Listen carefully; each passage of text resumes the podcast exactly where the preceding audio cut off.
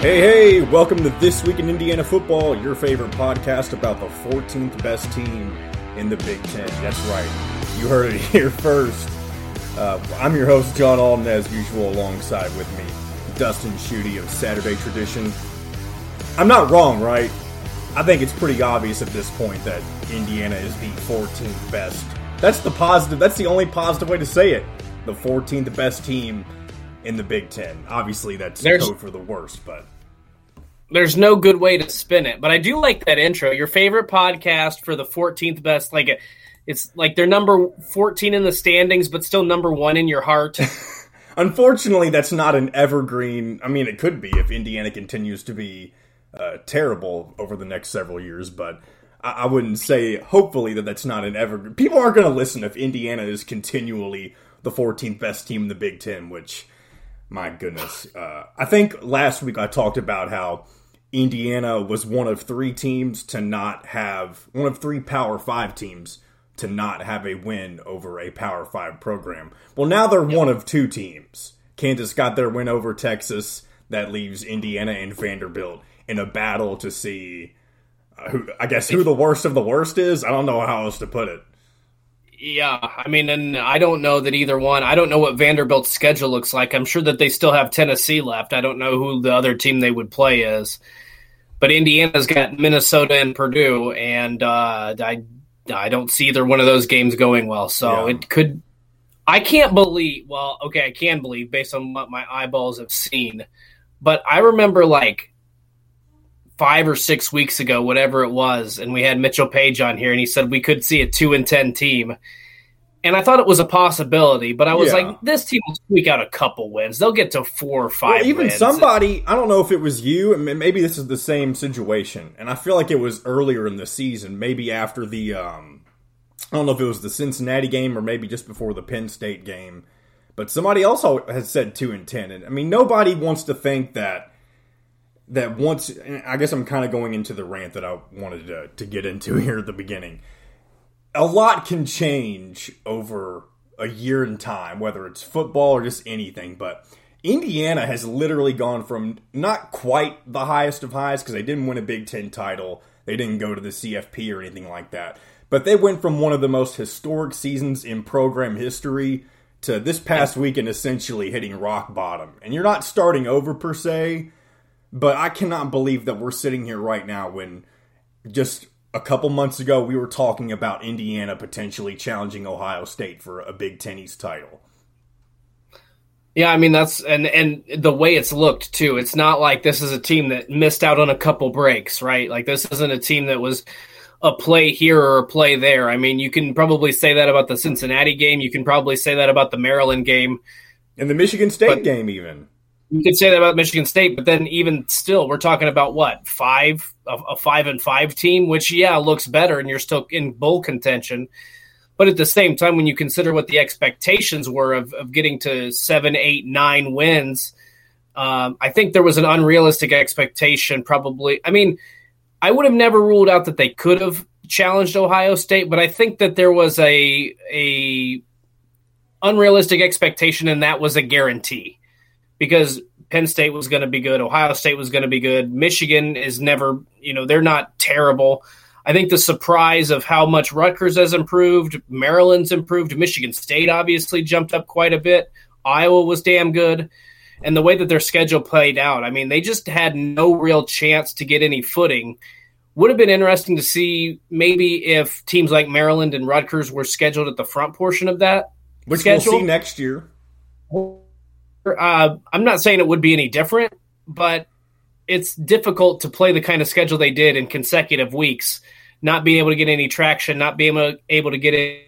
Um, I mean, it to me, it just all goes back to how disastrous that loss to Iowa was at 34 to six game, and it's kind of was it the chicken or the egg? You know, which came first?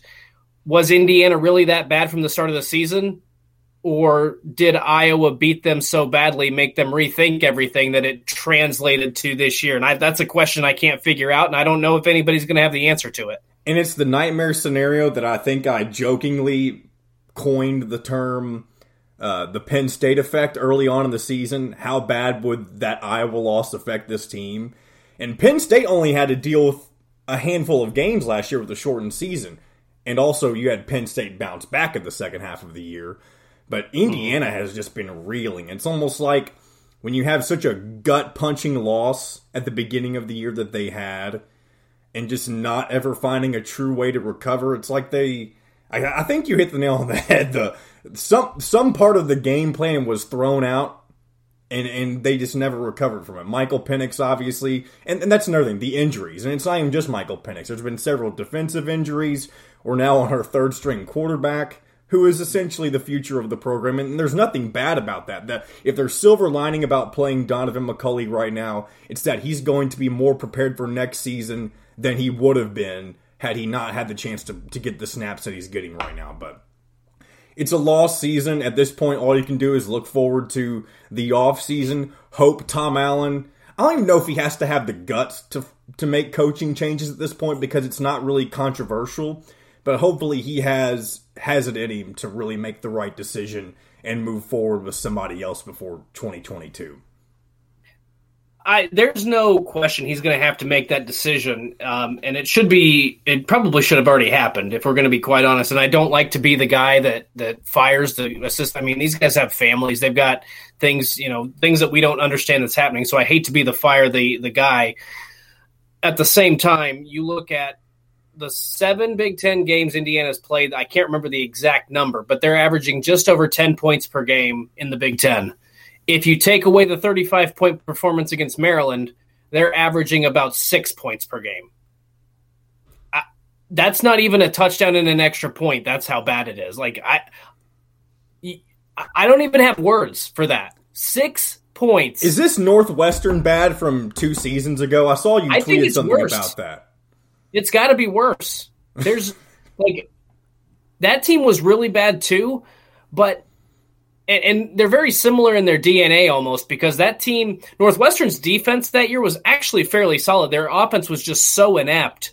And then they made a change at offensive coordinator. They were able to bring in Peyton Ramsey, and he was kind of the, the fix for that, right?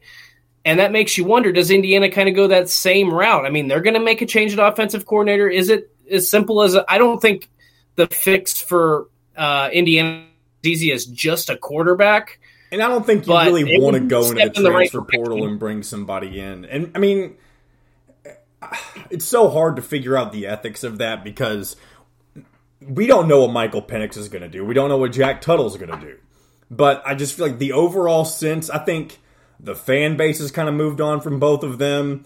When you're thinking long term, you want to get this young guy who's been getting your most important snaps the past couple of games, you want to get him ready. Why do you want to take a step back and continue to use people who have A, been hurt, and B, don't have much eligibility left in the first place? I, I don't know. I mean, you have to consider all options. So this is why I say if, they, if there's a guy in the transfer portal that you can get, you go get him.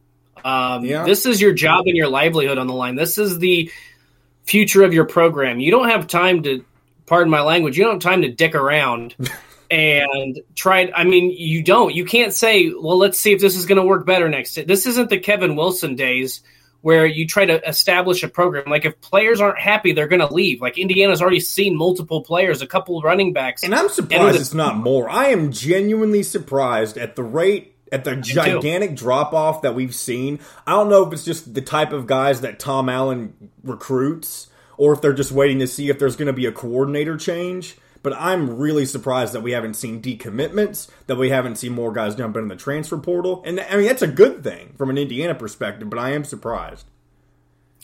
Yeah, I am too. And maybe those things come. You know, we'll see in about what, uh, probably about a month. I don't know what the actual. Excuse well, me. Tom Allen. I don't want to quote him word for word because I don't know the exact quote, but Jim Coyle, obviously our show is brought to you by Indiana Sports, but he Jim asked him in the post game this past week if there were going to be personnel changes. And he didn't say yes or no, but he said that's going to come at the end of the season. Almost kind of like foreshadowing, hey, be patient, something's coming, but we're going to wait until, you know, the final whistle's blown. Yeah, I mean, I don't understand that. But I think I, I don't think Tom Allen's the kind of guy who would ever fire somebody midseason. I don't. I'm not saying it's right or wrong. That's just the kind of demeanor he has. I feel like. But but here's the thing. Um, you probably know Tom Allen and Nick Sheridan. I'm I would guarantee at this point have had that conversation. It's probably not just going to be public. I mean, if you, I guess you don't need to make it public, but at this point, what I mean, you might as well let people know you're in the market for a new offensive coordinator. And at this point, I legitimately don't have a problem with him allowing Nick Sheridan to finish it out. That's whatever to each their own. Uh, getting a coordinator change, you get you have. I don't think there's anybody on that staff that's capable of running the offense um, because the offensive line hasn't played well. The wide receivers yeah. haven't played well. The running backs haven't played well. The quarterbacks haven't played well. So, who would you trust based on what you saw, what slop you saw on the offensive side of the ball? Who would you trust to hand over play calling duties and to run this offense? You're going to have to bring in somebody brand new. Yeah. So, why not just say, you know what? We're going to allow Nick to finish out these last couple games. Then we're going to make an offensive coordinator change. Maybe they've had that conversation and that's not how they want to handle it. That's fine but I guarantee they've had that conversation. So it, to me, it's just a matter of we need to, like, I would be looking now because you look at all the coaching changes that are happening, the coaching carousel. There's what 13 jobs that have already been posted this season. Yeah, that means that means head coaches are going to be looking for coordinators, uh, position coaches, all that stuff. So you've got to get a jump on this. Otherwise, you're going to get behind the eight ball and you're going to get stuck with another bad decision. Another interesting thing that you mentioned somewhere, I don't know if it was your social media or something. I, I don't know, but um, the, the difference between the coordinator position at Nebraska and Indiana, which one's more attractive? There's a couple of factors that I thought were very interesting. Nebraska, as we talked about last week, it's kind of a one year deal because you're just kind of giving Scott Frost that last chance. With Indiana, you're kind of there, there's more job security, but maybe there's less pieces to work with. So it'll be, and obviously facilities and stuff on Nebraska's side too. But yeah. I, am not sure what's more attractive. I, I, I, would say off the top of my head, probably Nebraska, just from the fact that it is Nebraska. But at yeah. the same time, I don't. If I were somebody looking for a, a chance at being an offensive coordinator, especially at a Big Ten school, I don't know if I'd want one year to do it. Well, the thing is, it, to some people that question or that some people called it a take. It's not really a, take. I don't have an opinion on it. It's just a question I would have if I'm an offensive coordinator. Mm-hmm. What job do you think is more? And, and look, Nebraska is probably going to f- configure a contract where it's a guaranteed two, two or three year deal, so that way there's some sense of security. Even though that's, that's not. It's just a, that's things, all it is, though. It's a sense of security. Right. Correct. So the though they're looking for long term. Let's say they get let's say they get seven games in. This is totally hypothetical, and they're two and five. And Trev Alberts is like, nope, you had your chance. We're done. We're we're moving on. This product is not getting any better. Okay, so now we have to. Now those guys are going to have to find new jobs. And while they have the money in their pocket, a lot of those people are looking to make their next job to get their next job, whether that's as an offensive coordinator or whether that's as a head coach or you know the NFL might be. So I don't think it's I think you're right in terms of the money Nebraska can offer, the facilities, probably the talent mm-hmm. you have. That's all in Nebraska's favor. When you look at Indiana, there's like Tom Allen's not going to get fired. Uh, no, and he's not, got a massive. I don't know what he ranks in the Big got a massive salaries, buyout. but yeah, he's got a massive buyout right now. He's got a massive buyout. He's in a good he's in a good position. They've had a couple winning seasons, even when they were not in the bowl in bowl games. They were at least going into the Old Oaken Bucket game at five and six with a chance to get to bowl eligibility. So they haven't had a year where they've been miserable like this year. The other interesting aspect of this to me is look at the last couple coordinators who have come to Indiana with Tom Allen. Kalen DeBoer was there for one year. He got a head coaching job at Fresno State. Mm. Kane Wommack was a defensive coordinator there for two years. I don't know how long he was on staff. Uh, the year before, he was, he was, he was just I think linebackers coach because okay, Tom Allen I, I, was still calling the plays. I, thought he was on the staff, but I couldn't remember what his position was. After two years as the defensive coordinator, he gets a job down at South Alabama. I think both those programs are bowl eligible. I can't. I could be. Wrong. I can't vouch for South Alabama's record right now. I know they had a hot start to the year. He was like three or four and zero. Oh. I know they dropped a few after that, but I mean he's definitely exceeding expectations from what I would think. Yeah. So that's but that's the thing. Tom Allen can go and say, look at what these coordinators have been able to do. They went on and, and got, yeah, G5 jobs, but you do well at the G5 level, you're going to get some Power 5 offers. Well, here's the thing: if you're if you're a good coordinator, that. yeah, that's true. That's a, he, he, Tom Allen's developing his coaching tree, and I don't know where they'll go. I mean, Kalen DeBoer, I'm not sure how seriously USC's thinking about that, but surely he's on USC's, uh, I guess, watch list for that job. Like, I mean, I'm, I'm, sure USC will want a much more, I, I, guess, iconic. I don't know if that's the best word, but a, a bigger name hire than somebody like Kalen DeBoer. Probably. But it's the fact that he's out in that area and he's having success. So uh, right. it, will be interesting to see what kind of move Tom Allen makes. He's made some good decisions when it's come to coordinator hires for the most part. Mike DeBord was kind of, and this this is kind of the opposite of that. I feel like he brought in Mike DeBord initially because he needed somebody with experience. He wasn't, he had never been a, a, a college head coach at all before, so he needed somebody who could essentially show him the ropes, even if he wasn't the most dynamic offensive guy. He ended up retiring, which I mean, he would have been fired anyway, so it kind of lucked out. That it's probably with the discussion that occurred during that time. He brought in Kane Wommack, which was fantastic. Tom Allen, I, I never worry about the defensive hires that he makes. Charlton Warren seems to be kind of kind of taking the reins from Kane Wommack a little bit. There's been a little bit of growing pains there. Maybe there'll be there'll be more improvement there next season. On the other on the offensive side of the ball, again, Kalen DeBoer was a fantastic hire. But on the other the other end of that, you have Nick Sheridan, which, yes, he's kind of a, a disciple of Kalen DeBoer, but he's more so of a disciple of Mike DeBoer. And so, there's a, by the way, there's a lot of DeBoer, DeBoer right there. I know. So, I, and I remember initially whenever uh, Indiana hired Kalen DeBoer, I was like, people are going to have an issue with this simply because of how similar his name is to Mike DeBord. Even if uh, yep. they're and obviously their offensive philosophies were completely different, but I've gone I've gone on kind of a tirade here, but uh, I haven't mentioned this yet on the air. I've had four cups of coffee, so or th- throughout today. So my thoughts are scatterbrained. I feel like we, have done a good job so far at maintaining conversation, but when I go on these monologues, I feel like it's just one thought after another. But uh, yeah, the initial thought to round all of this. Tom Allen, I feel like he's done a decent job at picking his assistants I think when he's had his back against the wall with it is when he's done his best. Whenever things are going well and he's trying to replace somebody, maybe it's not it's it's not so he, he tries to make more of a comfortable thing like hey like with the Nick Sheridan hire it's kind of like all right this is working well let's keep this in house but whenever he knows that his his ass is on the line essentially I feel like he knows that he's got to make that home run hire. and maybe he won't have the ability to do it necessarily because of the the season that they're having right now and how far they've fallen off. But I think he can go out there and find the right guy for for what he's looking for. Well, I don't. I mean, I I don't think.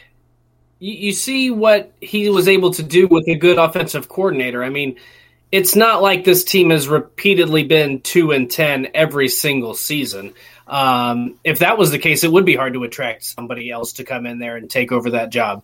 But that's why it's interesting to me because this is a team that last year lost one one Big Ten game. A couple years ago, they were eight and five. Before that, like I said, they were five and seven. They were five and seven. So this this has really been the the lowest point under Tom Allen by by a wide margin. Like it's not even close. It's not like oh, it's back to being old Indiana. Like this is back to like pre Kevin mm, Wilson. I mean, yeah, this is the worst. Really? We're on track for it to be the worst season since Kevin Wilson's first year. Right. And so I think that you can still attract somebody. The the problem he does get in or did get in with that, and I kind of understand his line of thinking was Kalen DeBoer kind of showed everybody the ropes. He laid out the, the map to success. I want Nick Sheridan to run something similar to that because it was so successful and just quite frankly, he just he couldn't handle it. That wasn't his style. That wasn't his scheme. And that, he's a first time coordinator. Kalen DeBoer came from a long line of success. Whether and I know most of it was at a lower division level, but it was still a guy who knew how to win and knew exactly what he wanted to do. Nick Sheridan right. was not that at all. Yes, he had experience of working under it, but that's not the same thing as running your own team or own offense, even if it was from a different level. Right. I mean, yeah, Kalen DeBoer had all the he he knew when you win national championships at any level, you obviously know what you're talking about. You obviously know what you're doing. You know what works. Um, and then to have that success out at Fresno State, I think he had success at Eastern Michigan. I don't remember all of his stops along the way, but I think he was at Eastern Michigan, Fresno State. He was successful pretty much everywhere he went, so it wasn't a surprise. It just, I mean, it just didn't work out. I mean, it's it's not to say that Nick Sheridan can't develop into a good offensive coordinator, a good position coach at some time down the road, but what he tried to do with the players Indiana had. And and look, it's not all on him either because obviously the offensive line is I mean that is god awful. Like I, I, just don't understand. I mean, obviously they miss they're missing guys like Harry Crider uh, who went to the NFL early. I feel like I'm missing one other guy who left that was pretty important from last season, but it just doesn't make sense how when you've been with a guy, Darren Hiller, I mean, Darren Hiller is one of Tom Allen's original hires from from four or five years ago, however long it's been. I don't understand how you can progressively get that much worse whenever you. It seemed like you were that dynamic a couple years ago, and all of a sudden it's just like they they couldn't they couldn't stop me, and I'm 160 pounds. That's probably a lie, but that's kind of that's where we're at right now with the offensive line. Right.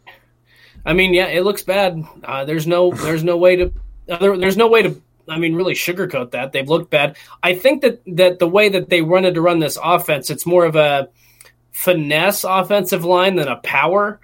And when the finesse isn't there and you're trying to get power, it's not going to end well. And that's been the problem. That's why you have two quarterbacks who have gotten hurt. That's why you have a non existent run game. And that's why you can't throw the ball. Maybe they should make. I mean, obviously, Deland McCullough is the running backs coach, but maybe they should promote him to the line. I don't know how much he knows about the offensive line from a coaching standpoint. No, I wouldn't do that. He's not I a big dude. it's probably not the best idea, but no. it's. I would say no. You you need to bring okay, somebody in. If I'm being serious, yes, you're going to bring somebody in, but I'm just uh, saying. Let's just say they got rid of Darren Hiller a few weeks ago, who would have taken over that responsibility. I would have put it on Deland McCullough it's a hypothetical question. It's really not even worth talking about. It's just a thought that popped into my head. But anyway, we've we've been talking about our 14th, the 14th best team in the Big Ten, our favorite Indiana Hoosiers, for the past 20 minutes. We had something that happened about 28 minutes ago, and that was uh, the conclusion of this past week's, or I guess this week's college football playoff rankings. Yippee, everybody's favorite hour long debacle on ESPN starring your favorites, Rece Davis, Kirk Herbstreit. Actually, the, those two guys I don't really have issues with. Um, it's just some of the other supporting any... characters on ESPN sometimes that get on my nerves, but. Here, yeah. Well, I mean, they all have their own takes, and I disagree with them. I let let me say this: I think that all of them know what they're talking about. I think that they all have valid points and bring up yeah. valid arguments. I disagree a lot with what David Pollack says because I don't think he gives enough credit to the Big Ten. But like that comes down to opinion based. When it comes to, it seems like everybody is on the side of logic and reason. When with it comes committee's to this whole, decisions, yes, yeah. When it comes to this Michigan Michigan State thing, this Oregon Ohio State thing, why is why is head to head matter for certain teams and not for other teams? Why do you have to be undefeated? Cincinnati's got no shot to get in. So I here's mean, the only thing. I th- you beat me to it. I wasn't going to tweet. I don't, I don't, tweet every living thing like I probably should sometimes. I don't want to tweet everything, but I feel like there are some takes that I should take advantage smart. of. Um, but th- I can't remember because what exactly you said. But the only way Cincinnati's getting in is if Alabama gets beat handily by Georgia in the SEC championship game. I don't even know that that's the case. I mean, there's going to have to be a lot of stuff that happens. Do you think Alabama's in regardless of the kind of loss they take? No, no, no. I'm not okay. saying regardless, but let's say there are circumstances where both if I I can't do math, so I'm trying to do this in my head. But there's a circumstance where you could have a one-loss Michigan and a one-loss Michigan State in this season. They'd have to both beat Ohio State. There's a scenario where Notre Dame has one loss. There's a scenario where Oklahoma State Wake There's Forest. No, do you really think they put Notre Dame over Cincinnati? When you, I mean, I know they're a head to head and they're they're kind they, of on the fence with that, but Cincinnati did win in Notre Dame Stadium. I am aware of that, but this committee doesn't care. Gary Barta, in all of his infinite wisdom tonight, said that. What what was the exact quote? Hold on, I want to misquote our our uh, Lord and Savior here of the college oh, football playoff rankings knows nothing about what's happening. Do you think he? I think he likes doing Twitter. what he does. He has I think to like he- doing it. Well, I'm sure he You does. have you have to like being the most hated guy in college sports to do what he does.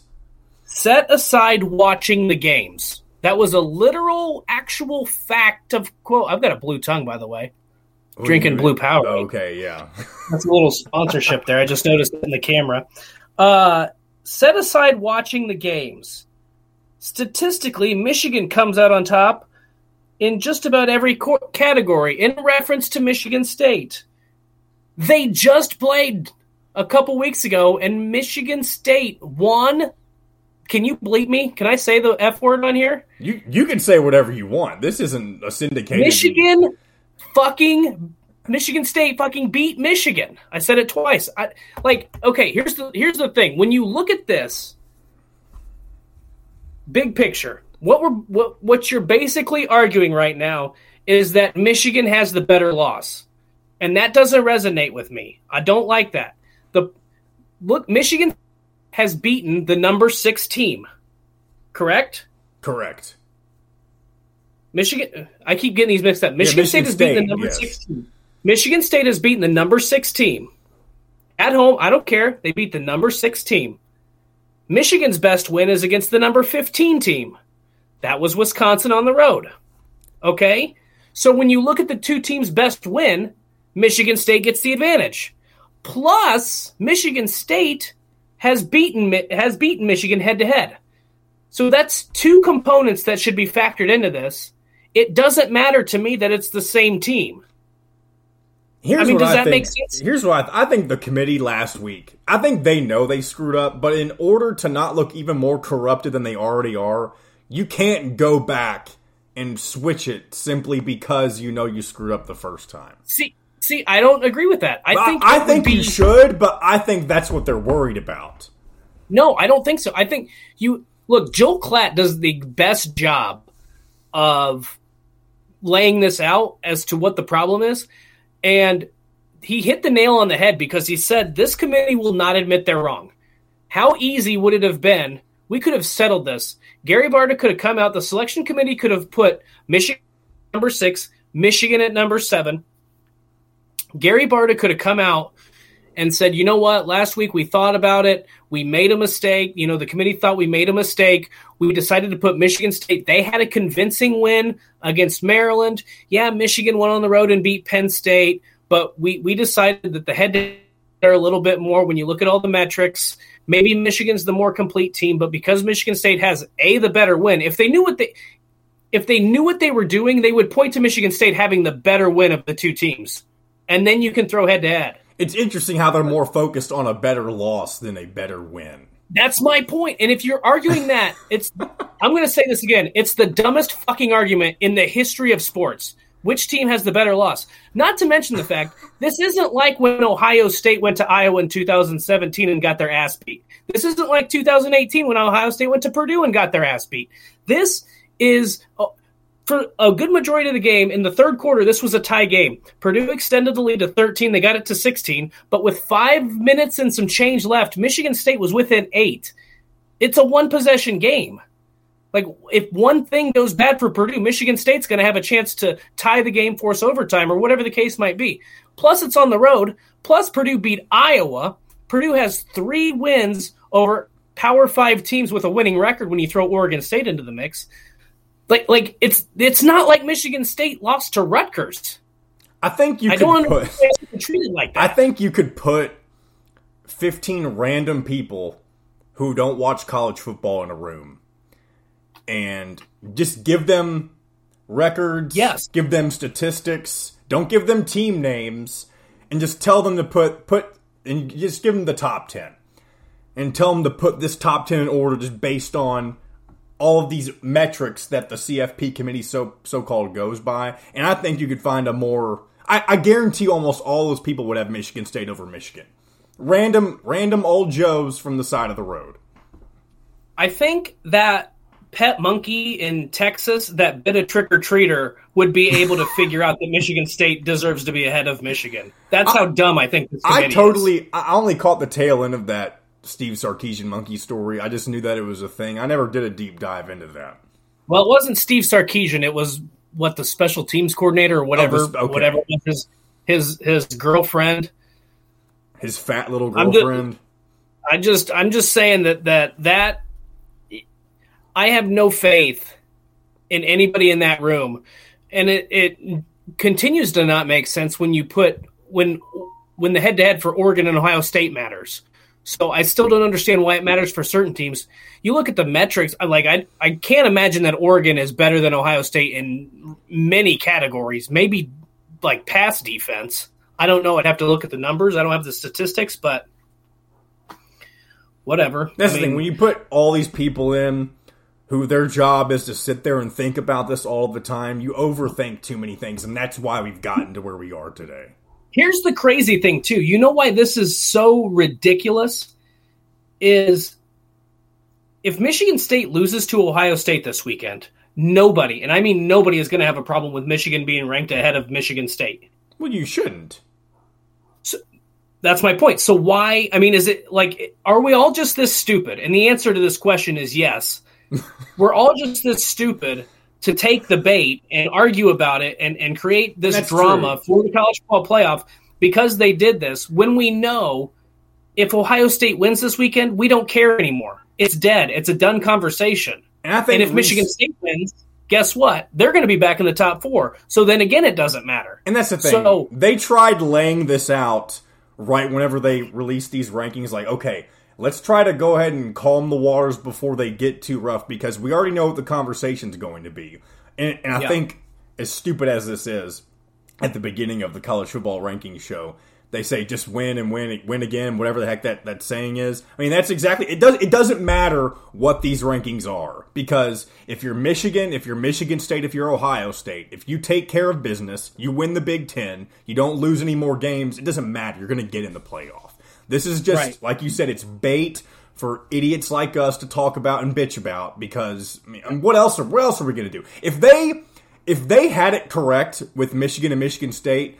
There's really no complaining. I mean, other than the fact that I think Alabama shouldn't be number two, I think they could probably be number four.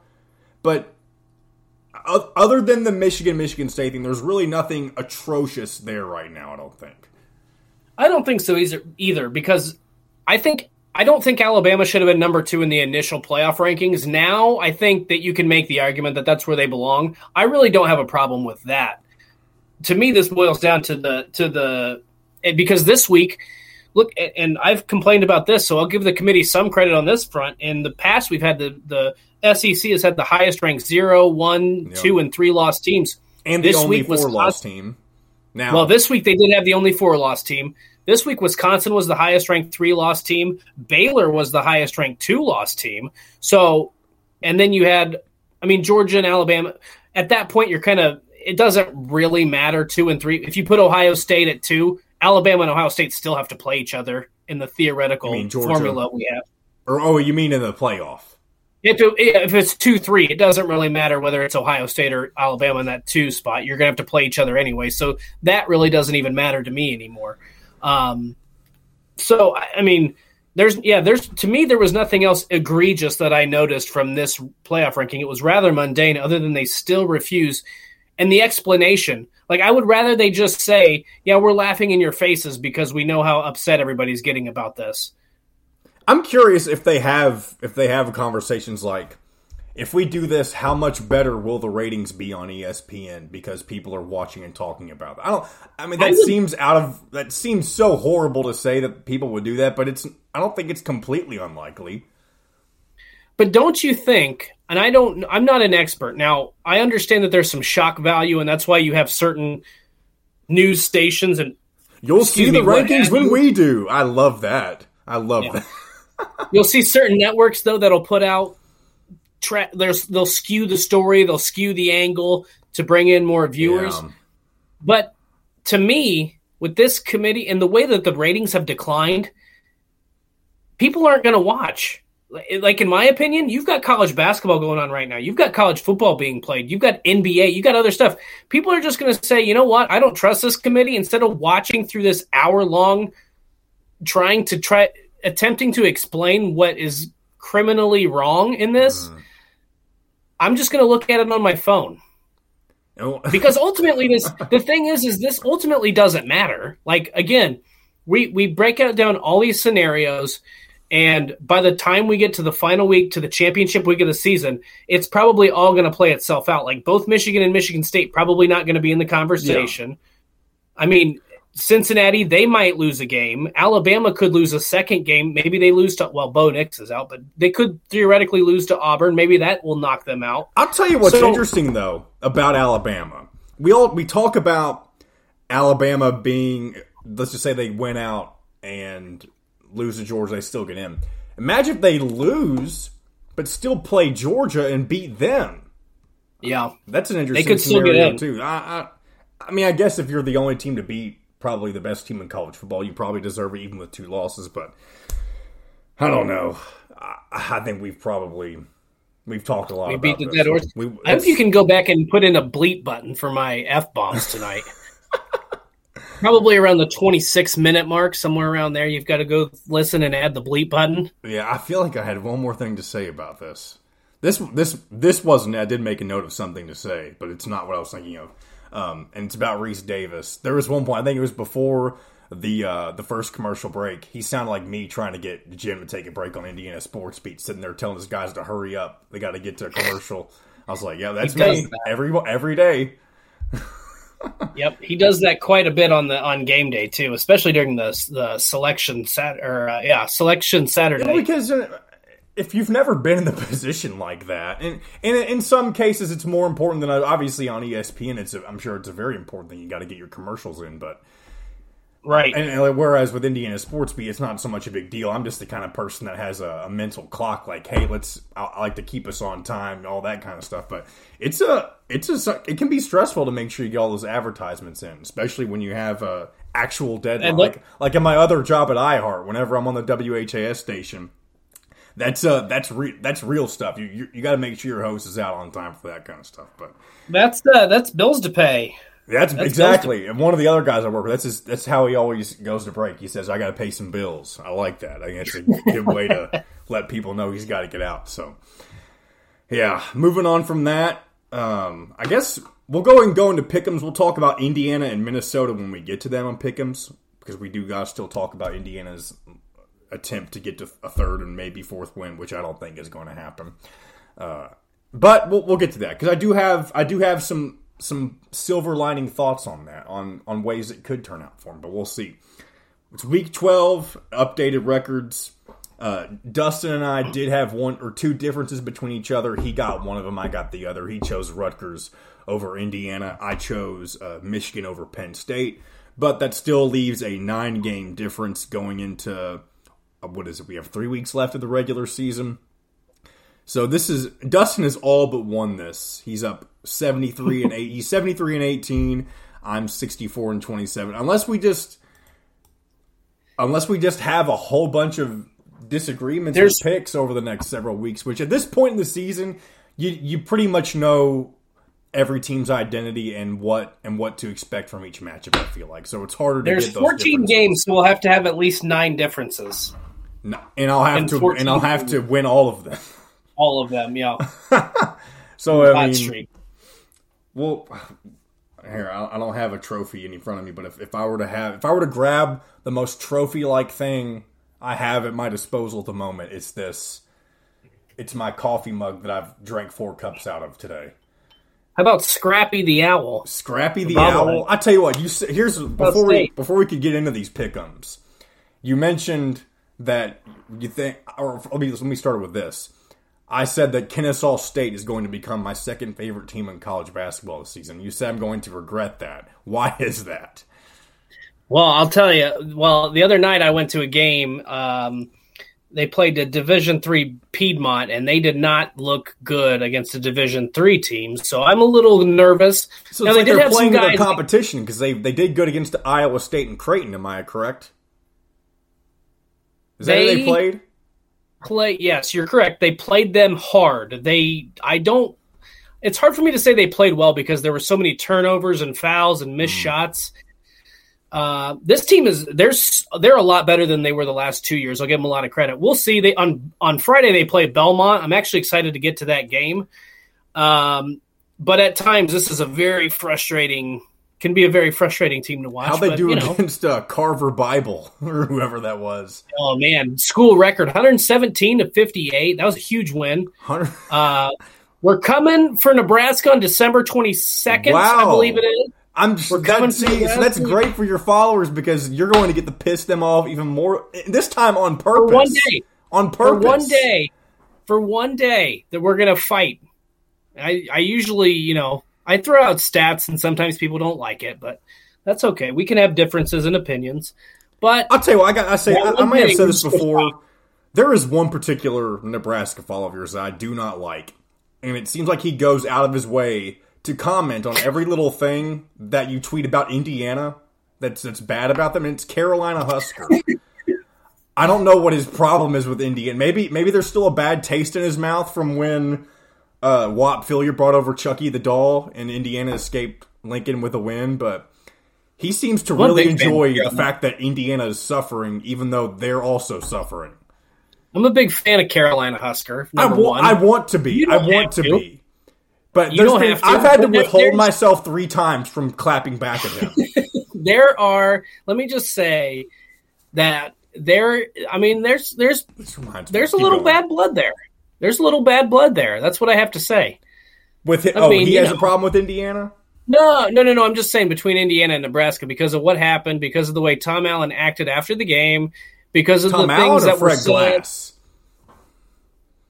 Well, both. Tom Allen said something to the effect of they got what they wanted, or something, uh, something like that. So I mean, like it's it's not all sides are innocent, but you can certainly like it's just it's fun banter. Plus, if I remember correctly, that game, Indiana had a lot of injuries. You know what? And the, you know. I was at a wedding when I watched that game on my phone. I can't. I couldn't tell you about injuries, but I do remember. I do remember. So this previously this year, I was at a wedding when Ohio State was playing Indiana. Thankfully, I That's didn't have a reason to step out and watch that one. I could just focus on the wedding. But I was repeatedly stepping out to watch the Indiana Nebraska game because that was really the beginning of. Of, of I guess the resurgence. Well, I don't know if you want to call it a resurgence, but the rise of of what Indiana Right. was, and I say was because they're not there anymore right now.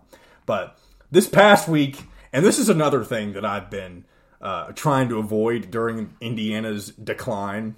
This is still on the topic of Twitter, but um, and I and I love Martha the Mop Lady. She's one of my favorite Indiana Twitter accounts. She does a lot of mm-hmm. good stuff, giving away tickets. But I decided to chime in, and I I knew because, I, like I said, I've been withholding this for the past couple of days. I decided to make a comment because at some point I feel like whenever you have the influence that you do and you say the things that you do, it, it starts to you start to get a lot of your following on that same trajectory and, and opinion as you. And, and it's just about Tom Allen and Nick Sheridan. It's the same stuff we hear every single week. And it's not wrong. It's just the fact that it seems like you find a more aggressive way to say those kinds of things. And I decided to uh, cl- I don't want to say clap back because it really wasn't a clap back. It was just me expressing my uh, issue, saying that you make lots of good points, but all of this toxic tweeting is getting a little excessive. And I, for the first time, and I'm not a Twitter influencer by any stretch of the mind, but since stepping into mm-hmm. this realm of podcasting and doing the stuff with Jim, I had some people come back at me for saying saying what's toxic about the truth? Only for the weak. When the gameplay was that toxic and pathetic it is justified. And it's it's it's not that the truth is toxic. It's and i feel like some people are thinking that that i i'm trying to be all buddy buddy with like trying to defend tom allen when i'm saying that there's that that, that, that there's a tweet that there's something's wrong with the tweet because I, I even had somebody else telling me that am I Tom Allen's brother-in-law or what? And then I also got I also got accused of being I also got accused of being a Tom, a Tom Allen burner account from the Burner account? sidelines. Um, This is thankfully, stuff. thankfully, thankfully, Martha the Mop Lady actually did take up for me and said, "John's a good dude.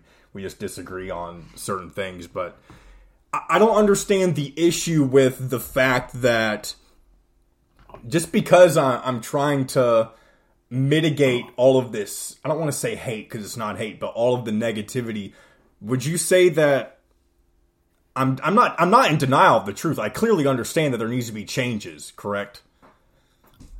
Right. Yeah. I would say yes. And I'm not. You, do you need further explanation there? Or? What do you mean? Uh, you, I mean, you, you paused. It well, seems like you I'm, still, to, I'm trying to figure out: Are people just mad that, or, or so mad about Indiana football that they think I'm trying to take the side of Tom Allen by saying that I don't like the way that all of this has been going down with certain people? Well, here's the thing. What you're going to find is it doesn't matter. Um, and I'm not trying to make people, this a therapy session. I'm just curious no, about the way what, that fans interact. What what you'll find is that it doesn't matter what you say or what you tweet, whether you're positive or negative. People are going to come after you one way or another because there's going to be there's always two sides to the argument, right? So you're going to find. I mean, there are going to be people at Michigan who believe that Jim Harbaugh should stay there for the next 10 years. So you tweet that Jim Harbaugh's done a great job. Graham, uh, they're back to nine and one. They're back in contention. He should get an extension. You're going to get people that agree with you. You're going to be, you know, he he hasn't beaten Michigan State in a while. You know, he hasn't beaten Ohio State ever. He's never been to the Big Ten championship game.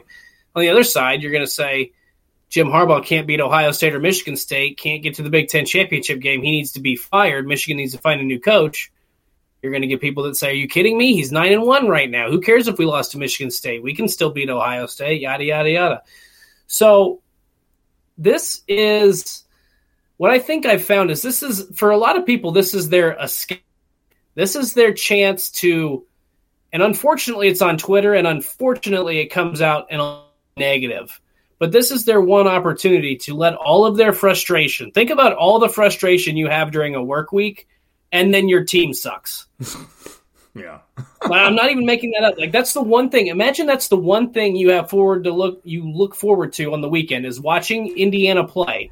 And it's almost like people piggybacking. And then you see the same thing over and over again and you're like I'm tired I spent money on season tickets. Yeah. I spent money on a, you know, I, I could have had other things. I could have went on vacation. I could have done, you know, I could have had holiday or uh, weekend plans all season long if I knew it was going to be this bad.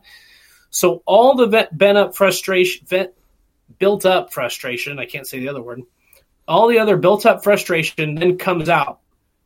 And it's not like people just they're a, they're also a lot more vocal because they don't have to face you like a human being. Like they're behind their phone, they're behind a keyboard it's a lot easier to say something that way than it is to say something to somebody's face. Well, that's true, and they, I'm sure they don't appreciate the fact that I'm.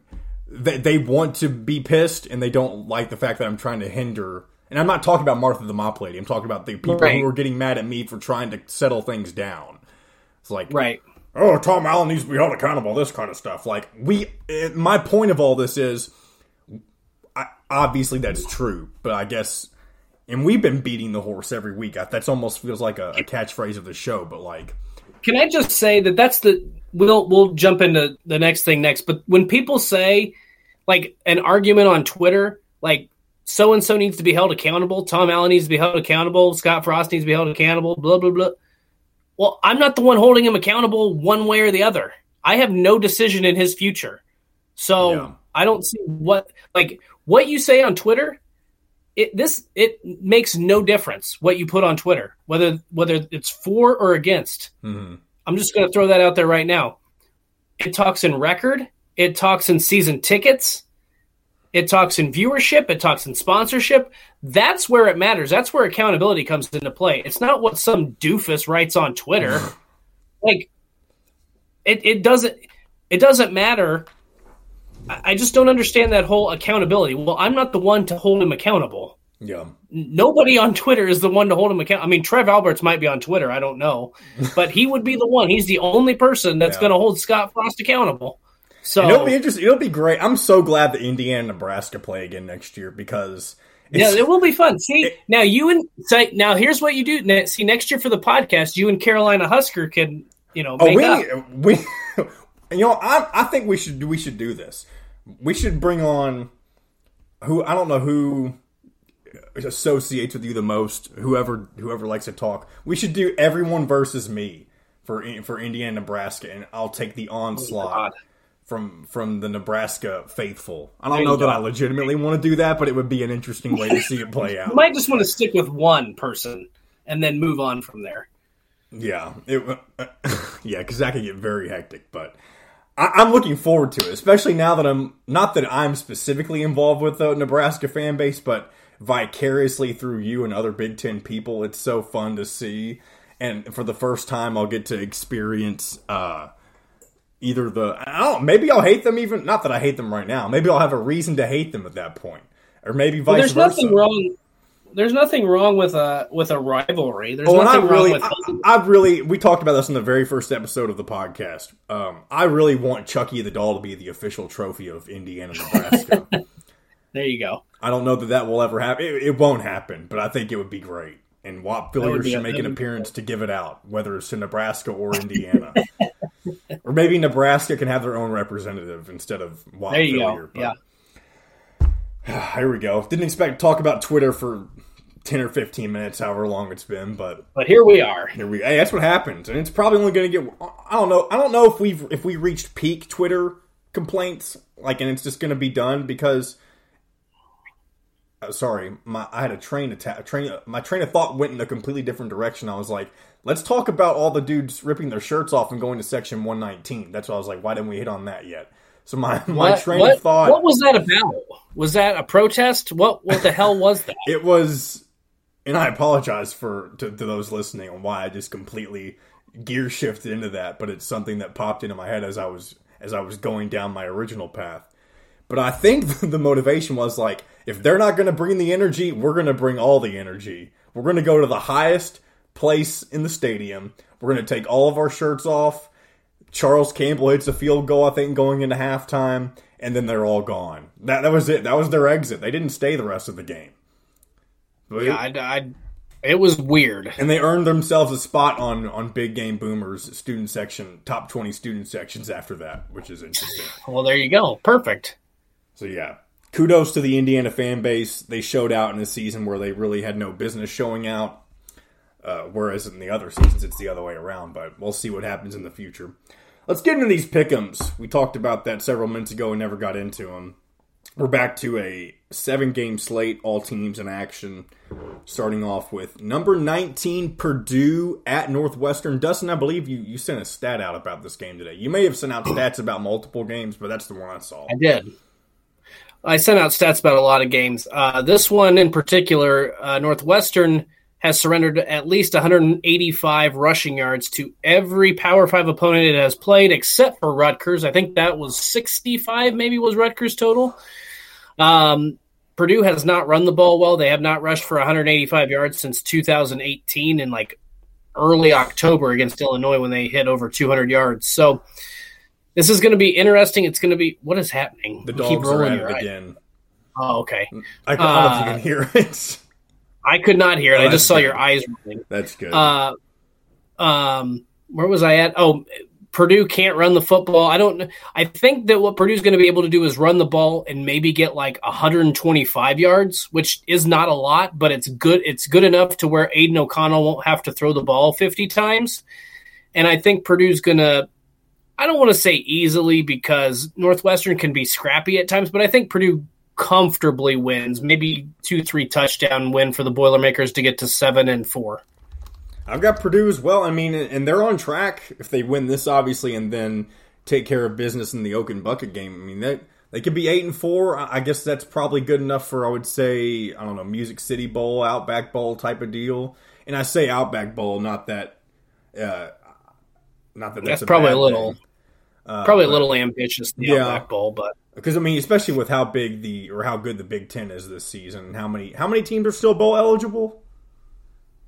uh, right now it's eight, and the Big Ten will have at least nine because Maryland and Rutgers are both at five, and those two teams play each other That's true. at the end of the season. Let's see, Nebraska, Northwestern, and Indiana are out, so that's eleven, and then Maryland and Rutgers is thirteen, and then Illinois is at four and six. So Illinois is has to win out, and they play. They would have Iowa and Northwestern, so. so they could get. I mean, they really could get both. I mean, they they're a very odd team this year. I'm not saying they, they will. They are very odd. Yeah. It could definitely happen. The Big Ten West is. I mean, I, I won't want to call it a mess because that makes it sound like they're all terrible, but they're just chaos, is what the Big Ten It West is. is. Yep. Moving on, we've got Rutgers at Penn State. Uh, realistically, I don't think Rutgers should have a chance to win, but I don't think you can count them out just because of how improved they are. I mean, they not that Indiana's a fantastic team, obviously, but they put up big numbers on what should be a decent defense. Uh, and, and Penn State's still kind of trying to figure themselves out. Uh, and not that they haven't, but they, they haven't really rebounded since their uh, their loss to Iowa the way that people thought that they would. And that's kind of Well, I don't. go ahead. I was just. I was just going to say, I don't think it was necessarily the Iowa loss. I think it was the loss to Illinois that kind of did them in. What is it about Penn State that I mean, obviously it's not to the effect that it was last year, but just having issues recovering from from not being from not living up to their expectation, I guess. I think it has to do with the mentality. When you go through an entire season and you enter the year and you think you're going to be a Big Ten title contender and you're going to be um, a college football playoff team, and it's all of a sudden you get that second loss. I mean, that's catastrophic Yeah. because all your hopes and dreams have pretty much gone out the window. Now, at that time, if they beat Ohio State and got a little help, they could have still gotten to the Big Ten championship game. I mean, obviously now that's out the window, but um, you know, I mean, look look at the difference at, like a team like a Purdue's a good example, right? Like they probably came in their their goal was probably to get to bowl eligibility. Not that they couldn't win the West, but after the last couple seasons, let's just win some games. And their mindset is we beat Iowa, we beat Michigan State. I still think even though they got beat by 28 points on the road against Ohio State, I don't think that game was terrible. Like I think that they were able to move the football and did some good things offensively. Uh, their defense was awful, but so uh, it's to me it's more of a mindset thing than anything else. And this is why this game's really interesting to me because Rutgers is coming off a huge road win. They need one win to get the bowl eligibility. I don't think Penn State has anything to play for right now other than pride. In a better bowl, I guess. Yeah, but I don't know that they.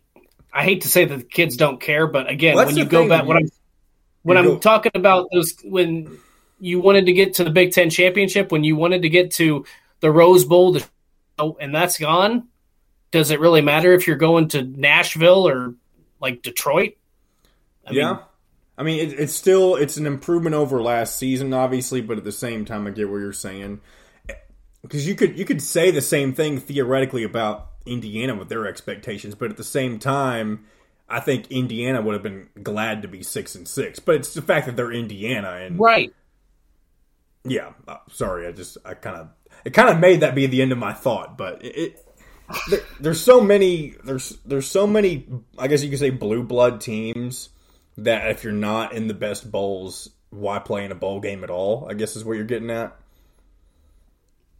Well, I just think that your expectation versus the reality, like, imagine if you go to a steakhouse and the best thing they have to offer is a hamburger. Like, are you going to eat it? Yeah, probably. But are you satisfied? Not at all. Yeah. Right. So that's what I mean. That's just my opinion on it. By the way, I do think Penn State wins, but I I think it's interesting. I think this has potential to be an upset just because. I mean, Rutgers the- is going to be fighting, obviously. Exactly. Exactly. So there you go. Who knows? We both took Penn State though.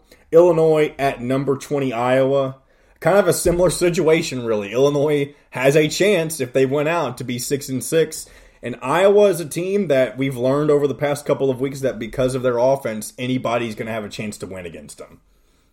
Mhm. I do think Alex Padilla makes a little bit of a difference. I'm not as I'm not as convinced that he's the the long. I mean, he probably is the long term answer. I don't think he's the guy that's going to be putting up 40 points a game for the Hawkeyes. Um, but it does. I, Bret Bielema tested positive for COVID 19, so he's not going to be coaching in this game. So that if he was there, I was going to pick this as an upset. But Really? So with you him think all- Stein- Does he what what what play does he do play calling for any side of the ball? No, Brett I don't believe so. But you still think No. it'll be an, it'll have an effect on everything. I still think it's gonna. I think it's gonna. Yeah, I think it's still gonna have an effect. So I'm gonna pick Iowa in this. Plus, we don't. I don't know who all is going to be healthy and, and able to go. I don't mean I don't know if there's a situation there. So I'm going to take Iowa in this one. I have Iowa as well. It's interesting to me that you would have. I mean, like I said, not that it's unrealistic, but that that that the deciding factor for you was the fact that Bret Bielema would have been there. Next up, we have number six Michigan at Maryland. Uh, I, I think Michigan's riding a lot of momentum right now. Not that Maryland doesn't have anything to play for. Obviously, they're trying to get to that sixth win, but uh, I think Michigan has a good chance to go into their Ohio State game at the end of the season undefeated, and that obviously continues here with with Maryland. I think Michigan wins. Yeah, I think Michigan. Um, well, they'd be ten and one, not undefeated. Um, That, I think I mean unbeaten. I guess since the loss is what I was referring to. unbeaten since the loss. Since their loss I to think- Michigan State. Yeah. I think I will take uh, Michigan as well in this. I don't see Maryland putting up a fight. It's going to be a heck. Um, you know, it's gonna. It's been a heck of a run for Jim Harbaugh so far. Don't see that ending.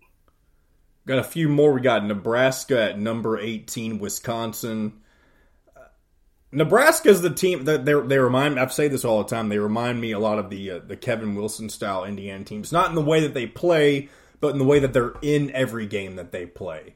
And I, I didn't choose Nebraska to pull this upset off. I definitely think it could, though, obviously. But I'm taking Wisconsin in this. Yep, uh, I'm going to take Wisconsin as well. They're just rolling right now. Nebraska's probably going to play this game close. It's probably going to be one possession. Um, Do you think? I just, I can't. I don't I know don't- the kicker's name, but will there be any special teams gaffes? oh, I'm sure there will be. Um, that's happened all. I mean, for the most part of the season. I think the difference in this game, though, is I I just don't know how Nebraska is going to manufacture the kind of offense you need to beat Wisconsin. I just Adrian Martinez is explosive, is, is good with his with his arm and his legs, um, but their offensive line isn't particularly good. And you're not going to beat Wisconsin without good offensive line play. We saw that with Purdue. Uh, we saw that with Northwestern. I mean, I don't think it gets ugly, but I just don't think Nebraska is going to be able to score enough points to win this. There you go. And yeah, Wisconsin, they've definitely shown they can put up more points than earlier this season. They've they've rebounded from a one and three record to, to I guess they've taken six straight. So there you go. We got Minnesota at Indiana. Man, every time we get to Indiana's game at this point in the season, it's just it's depressing to think how how the I don't want to say how the mighty have fallen. It's not like they're some college football super blue blood team or anything like that, but uh, all these games that would have been something to play for are really just let's get get through this and move on to 2022. Make sure everybody gets out of the season healthy. Uh, but this, like as I said or, or alluded to right before we got going with Pick'ems, the silver lining to this is that you don't really know which Minnesota team is going to show up. Is it going to be the Minnesota team that lost to. Bowling Green and and Illinois, or is it going to be the Minnesota team that competes with Ohio State and the other good teams? Uh, so, and, and I don't know that that necessarily matters.